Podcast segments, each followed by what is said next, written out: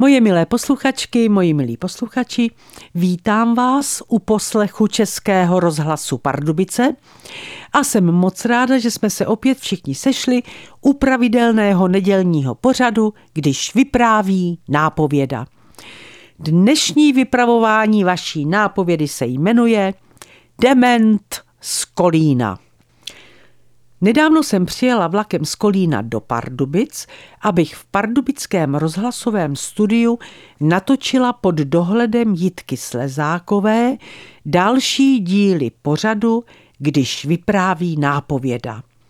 A musím vám říct, že moje cesta od nádraží k Jitce byla tentokrát velmi, ale velmi komunikativní.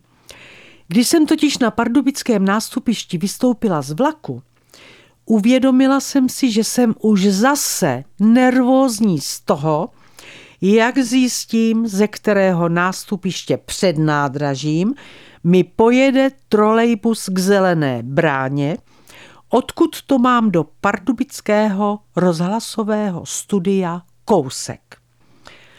Abyste tomu rozuměli, celé roky předtím než se prostor před nádražím zrekonstruoval, jsem žádný problém s trolejbusy neměla.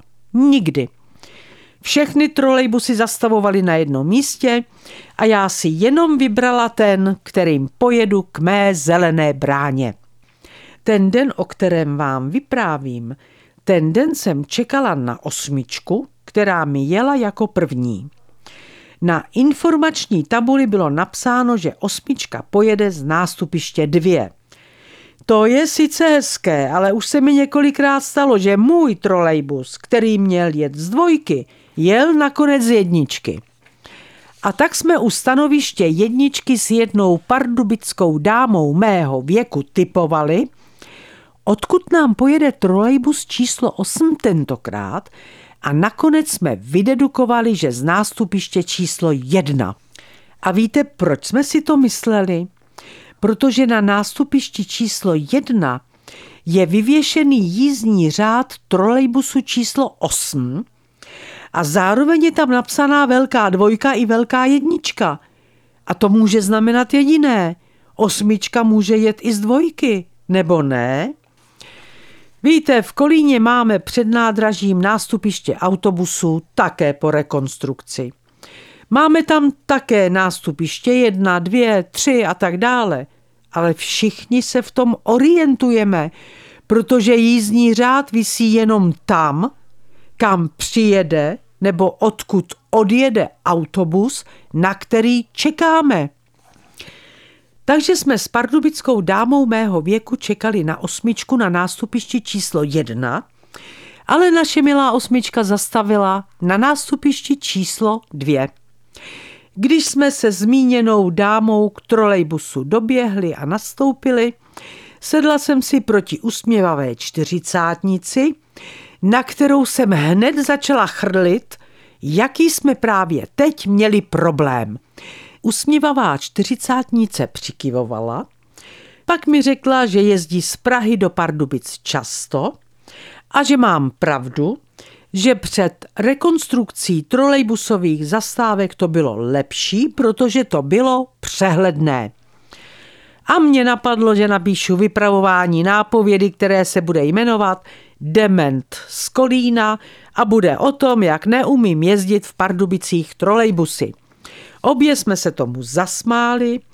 Usměvavá čtyřicátnice z Prahy mi řekla, že odteď bude v neděli odpoledne poslouchat můj pořad a že se moc těší na dementa. Když jsem u zelené brány vystoupila, paní, která vystupovala se mnou, byla tak zvědavá, co jsme řešili s usměvavou čtyřicátnici a čemu jsme se smáli, že jsem jí to všechno řekla a představte si – že i ona mi dala za pravdu.